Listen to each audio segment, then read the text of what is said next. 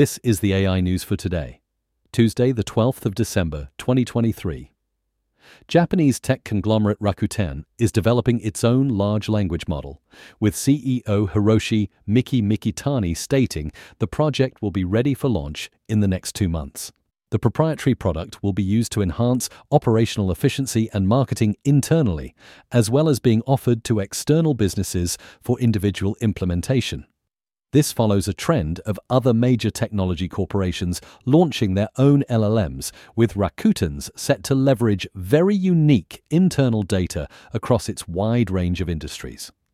Next today, Samsung's upcoming Galaxy S24 is set to fuse novel hardware with advanced software, featuring a new AI heart. The Galaxy S24 will offer 3 new features, including generative wallpaper for a unique personal touch and an app to summarize and format notes, both powered by Gauss, Samsung's AI software.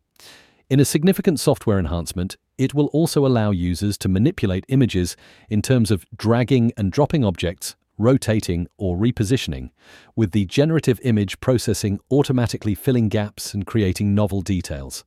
Finally, in its second significant funding round for the year, French generative AI startup Mistral AI has successfully raised $415 million in a deal spearheaded by eminent venture capital firms Andreessen Horowitz and Lightspeed Venture Partners.